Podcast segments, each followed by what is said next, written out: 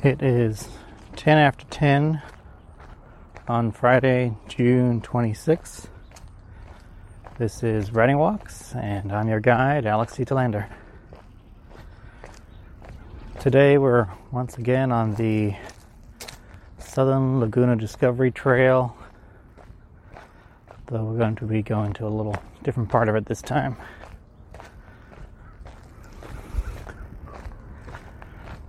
As before, much has changed again in the month to two months since I did my last writing walks recording. Uh, a lot of the parks and regional parks and places are open now, but obviously there's a lot of people using them too. So I want to kind of avoid meeting people wherever I can. So I thought I'd come back to this one to see it would be today, and there's no one else here. So it's ideal.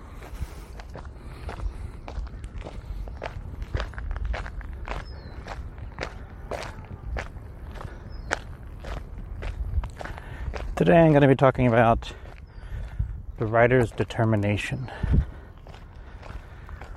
Now, I wrote that down as my note for the writing walks to do uh, a couple months ago and then I ended up doing the special writing walks with my son. So it kind of put this subject off to the next one, the next episode. And now I'm not exactly sure what I meant by writer's determination, but I have an idea. And if it isn't that, well, I'm talking about the thing I want to talk about anyway. If I end up remembering that I meant something different with writer's determination, I can use that as another topic another time. And then a little later, we'll be talking about first drafts. And we'll end the episode with a recommendation.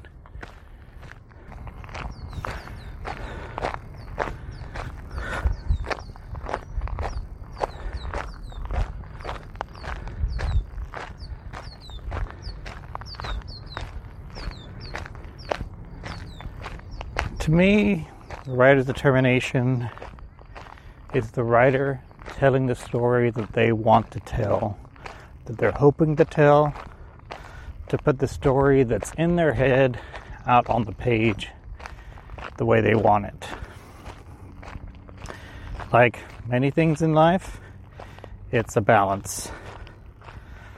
A balance between the thoughts in your head, what's driving you to write the story, but also your characters and how the words come out to shape the story you want to tell. There are various little tools and devices you can use to kind of help you get that story out that you want to tell in the specific way you want to. Taking a few little notes can help, depending on how long the project is. If it's just a short story, but you want to make sure you get it how you want, you can take a few little notes, but not too many. Because if you're doing too much for note taking, then when it comes to doing the actual writing, you're taking away from it because of all the note taking you've done and kind of forcing the story in that way and not letting it develop naturally.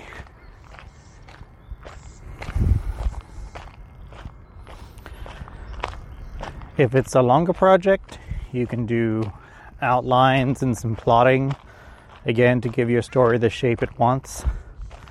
I know there are some people that do really detailed long outlines, which I feel probably works for some people.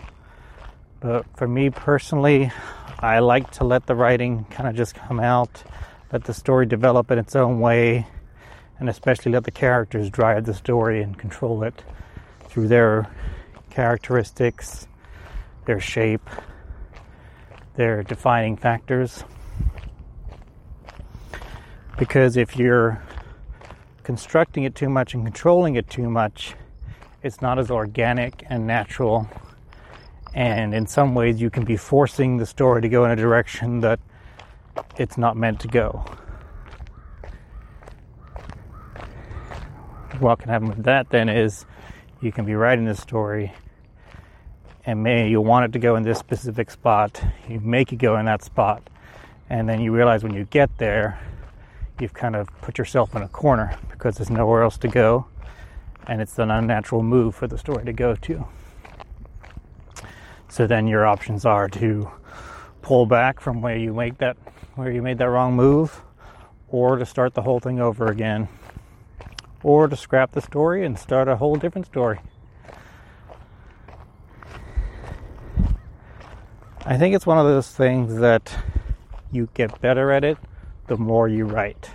The more stories you write, the more projects you do, you just learn how your natural writing ability works, what works for you, and what works when you're writing a story. I've talked a number of times about how when I'm writing, my characters will drive the story and I've learned over the years not to force them to do things, but to just let them kind of lead the way once I've set up my characters how I want them and got the story started. Um, this is true for novels I've worked on. This is true for short stories I've done and for the various podcasts that I've done Ostium, Circe, and future podcasts too. A little noisy over here, some generator or something, so I'll wait till I get by it.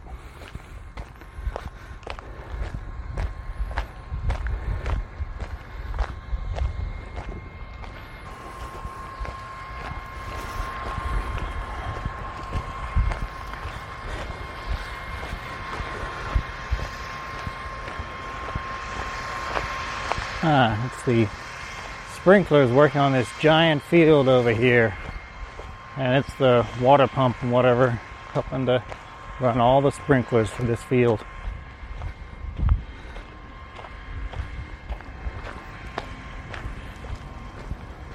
You probably hear just in the background now the sprinklers going.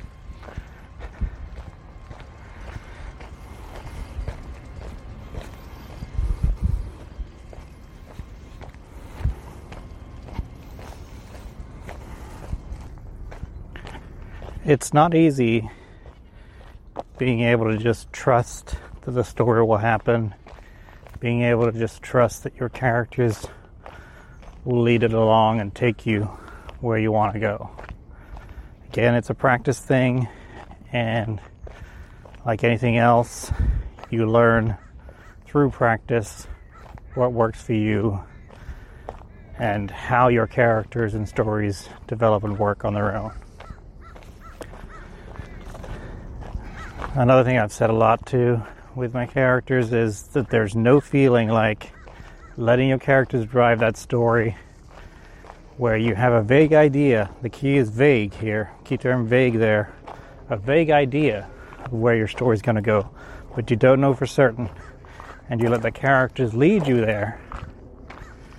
And they take you to whole new areas, new subplots, new tangents that you never originally imagined or even conceived of as part of the story.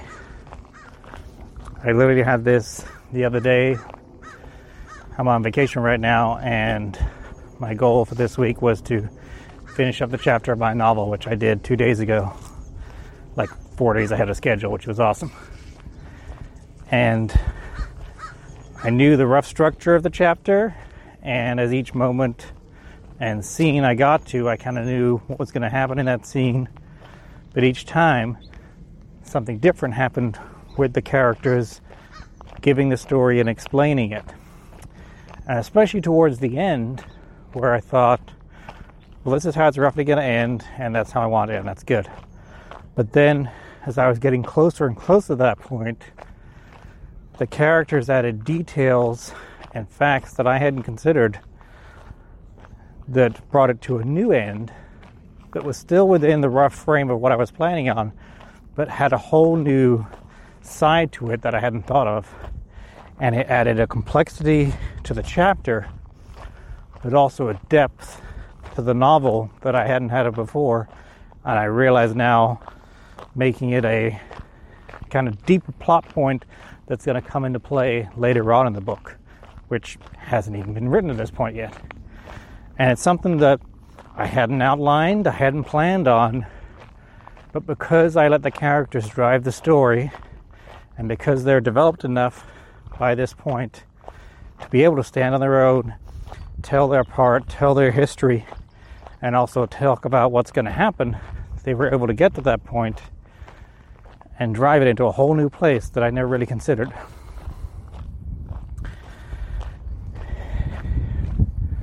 I think for people who haven't done a lot of writing or aren't writers, it's a hard kind of concept to both talk about and make them understand and realize.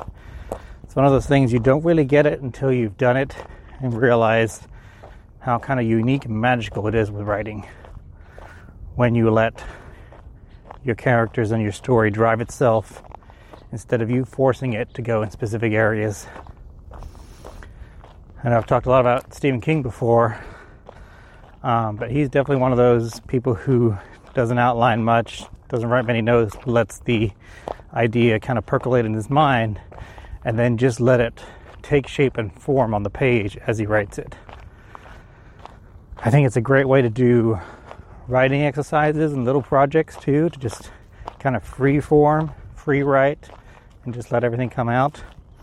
Um, that's probably a good way to actually kind of practice it to know what it feels like not to be controlling and determining your story so much or whatever little exercise you're doing, but to just let it come out as a sort of synthesis organically, naturally.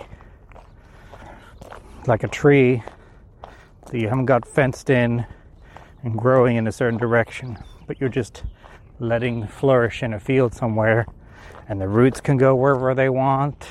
The trunk can take whatever shape it wa- wants, not just straight up and down. It can curve and turn. And more importantly, the branches can be really widespread. There can be lots of branches and smaller branches and tinier branches, giving it a huge, full diameter that that same tree would not have gotten if it was in controlled park area inside of a city, fenced around, and getting pruned and cut back on a weekly or monthly basis. This leads in nicely, I think, to first drafts. The key to a first draft is that it's not the finished product. It took me as a writer a while to fully understand this. I'd be reading all these great published books, finding them just amazing and engaging and enjoyable, and just thinking how, when I'm writing my stuff, how I could get to the point here where it's so pristine and perfect and works so well. And it took me years to realize that was not the story the writer first wrote when they first put that story down on the page. It is a totally different form of that story. That story went through rewrites, revisions, heavy editing, various copy editors, various editors going through it, honing it down, changing it, shaping it. If we go back to that tree metaphor, they were shaping the tree to be what they wanted the finished product to be. So the point of a first draft is it's not supposed to be good. It's not supposed to be finished or ready. If you read that anywhere, any sort of story, especially a fictional story where you have a character who's a writer, I'm thinking actually of uh, again Stephen King, his latest book, If It Bleeds, is a series of four novellas. And the last novella, called Rat, involves a writer who pretty much writes out a first draft and it's almost perfect. And I'm still not sure if it's more just Stephen King being a little lazy and just wanting to make it easier for the story to tell, or if it's part of the actual events going on in the story that make it that way. But if you read somewhere that a first draft is ready to go, ready to get published, it's a lie. It's not true. It takes work. It's like a, a demo session, a band just getting together and jamming for an hour and calling it the finished song. It's not it. There's elements of the story are there, parts of it, maybe good chunks of it. But it's just that first draft. And the key is to realize that as you're writing it. When you're stuck on a word or a sentence or something you might need to research that could derail you from writing your story, from telling it there and then, you shouldn't stop. You should just let it go. Put that wrong word in there. If you feel it's a totally wrong word, add a little note to yourself saying, This isn't the right word, but this is the idea if it needs research. Oh, I need to check this out later, but this is what I mean basically here. It might be totally wrong. You just add notes for yourself, but it's keeping you going in telling the story you want to tell. And that's the point of a first draft. For me, first drafts are always bloated, heavy, wordy things, and I throw everything I can at them cliches, adverbs, over description, usually if I'm talking about sensory stuff of experiencing a scene or something, I'll put in way too many senses being involved, as I talked about before, where you only want a couple. I'll put in way too much description, use three words for describing something instead of one. But it's all intentional. I'm wanting to do that because I want to put everything I can into that first draft that I can think of that ties in with the story I'm writing.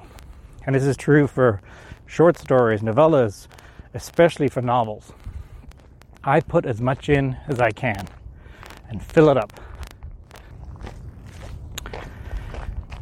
That way, when my first draft is done, say it's the book I'm working on, a novel, when I've put the end on that first draft, and it's this big giant manuscript, which feels great because it's huge, I put it aside and forget about it for three to six months. But then when I go back to it to start revising, to start doing second, third, fourth, eighth drafts, and changing it and shaping it to the story I want it to be, I've got lots to work with. I'm not searching for new stuff or wondering that something the character was particularly doing or how he was describing something didn't feel right but I have no idea how else, what I was trying to originally get at when I wrote it that first time. But by putting everything in there, it's more of a case of cutting away, like a sculpture, where you've got this solid big block and you're able to keep taking away. Once you've sliced off that bit that was going to be the arm, you can't just reattach it. That arm's gone. You can't have an arm there. And the same can be said for writing once you permanently delete something. Or in the case of a first draft, if you didn't put it all in to begin with, that particular idea and feel you had and drive when you were doing that part of the story, you can't necessarily recreate again. So I feel it's important with first drafts to put as much as you can into them, to fill them up, as I say. I've got what is it? Six chapters now. This is chapter, yeah, chapter no, chapter five. I just finished of my novel, so I've got a prologue and five chapters. I already had in mind it was going to be a long novel, longest thing I've ever done, but regardless, I'm in ch- chapter five. There's going to be many, many more chapters, but I'm already at 53,000 words, I think it is. On the printed page, we're at 251 pages, I believe, which is way long. I mean, that's like a book length practically for some things already. And I've barely got into telling my story yet.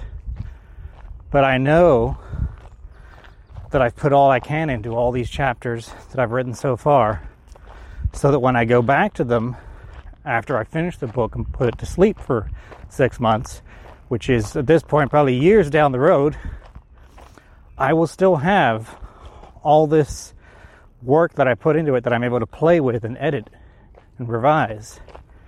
Whereas three years down the road, or two years, maybe less if I'm not putting as much into this first draft, when I come back to it and I'm trying to give the same feel to the scene that I had when I wrote that first draft, if I haven't put as much detail and complexity and words into it, I won't be necessarily be able to create that same feel that I did that first time I wrote it when I had the momentum of writing that chapter and that novel.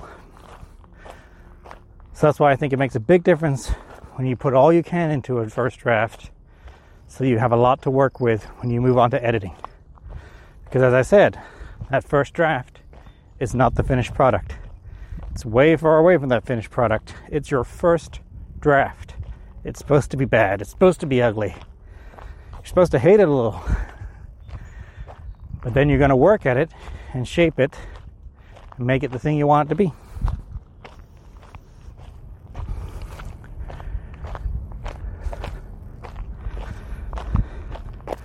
I also feel the same for people who kind of like to edit as they go along. That's just not my style. And if it works for you, that's fine, cool.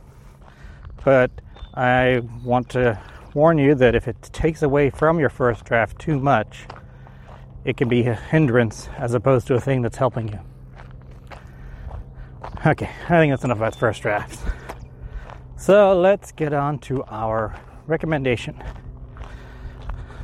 Uh, the thing I'm recommending today, I actually finished at this point like a couple months ago now, um, is the first Saga Compendium. Saga is a graphic novel series written by Brian K. Vaughan, who also did uh, Y the Last Man, Ex Machina, a few other things. And it's illustrated by Fiona Staples. The trades have been coming out for years now. It's been a pretty long ongoing series. But this first compendium is kind of the first half of the series collected all together. The second half hasn't even been started yet, but Vaughan has said that this is basically the first half completed, and then there'll be another second, uh, basically a second half. So eventually you'll have two volumes to complete the whole series. So I got to read all this in one big chunk, and especially for graphic novels. I mean, obviously there's a fun part about reading single issue comics and then trades, but being able to get a big chunk of story all together like this that has a nice kind of, I mean, it was a cliffhanger at the end of that, but it has a kind of nice finishing point and a rounded shape to it. I enjoyed Y the Last Man when I first read it decades ago, well, 15 years ago. So, um, but this one is such a superior product with the writing. The artwork is fantastic too, and so colorful and lively. And it's about this couple who get together and have a child. And the key is it's on a, another planet where the mother is from the planet and the father is from a moon surrounding the planet. And this moon and planet have been at war with each other for, I think, centuries at this point, and it's spread throughout the galaxy with many other races and peoples and creatures from throughout the universe basically warring against each other over this fight. So the fact that the two of them have had a baby together is like the ultimate anathema that should not be. There are all those going against them, wanting to basically kill them and stop this from ever being known and happening. What's fun about it is the detail that's been put into all the various races and creatures from around the galaxy. You have these, um, they're kind of like a royal nobility who are sort of robots. They're anthropomorphic forms with monitors on top of their heads. And depending on the age and kind of development of the particular person, they have different kinds of monitors. Some older monitors, some more modern computers, and stuff like that. So it's a lot of fun with that. And you get to see kind of a lot of their emotions and stuff literally shown on the screens of these monitors. But the cast is so wonderful and diverse it's the first graphic novel series I've ever read with a trans character. Just, it's fresh. Everything feels fresh. Everything feels new and hasn't been done before. It's like sci fi at its best, where you're seeing different classes and different races and different groups mixing together and helping each other against those wanting to stop them, to oppress them.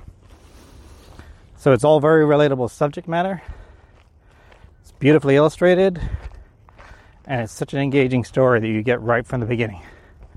It really is kind of a unique series that deservedly has won a lot of awards. Once again, it's Saga by Brian K. Vaughan, illustrated by Fiona Staples, and you can get I don't know how many trades there are. I think 10, 11 trades, something like that, 10 to 12 trades collected, or there's the big compendium of the first half of the story. Check your local library. Chances are they have it or can get it from one of their other libraries within the county.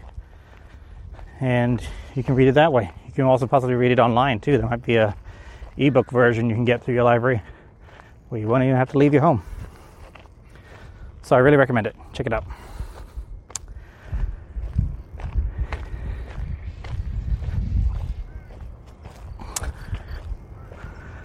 And that about does it for today's episode. Thank you so much once again for joining me. I really appreciate it. I very much enjoy recording and talking about writing, and I'm happy to hear of listeners getting something out of it too. You can get access to all the photos I take today, as well as a blog post related to this on the Ostium Network Patreon. That's patreon.com slash Ostium Podcast. Going back to the water pump here now, so I'm going to hang on for a bit.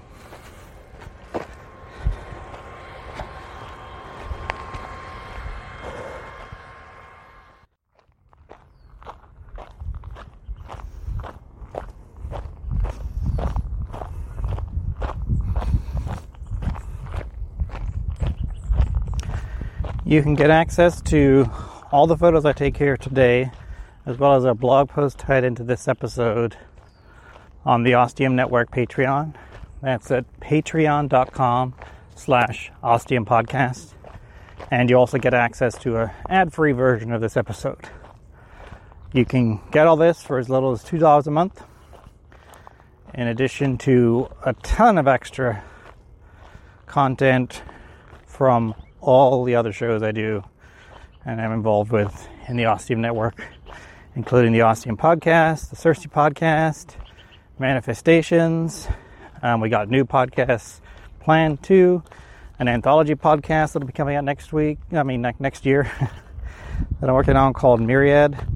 And we just started and recorded the first episode of a tea podcast I'm making with some friends, talking all about tea and the history of tea and a lot about the social ramifications of how we get our tea and have gotten tea since the colonial days.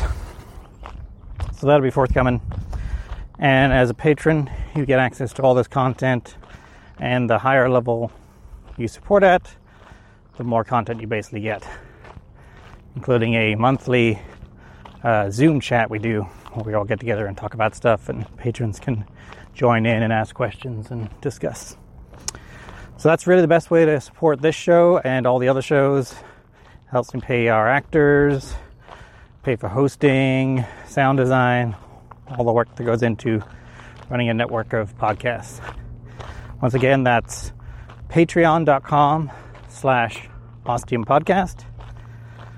Any support you can give is greatly appreciated. I do also have a Ko-fi if you wanted to make a one-time donation.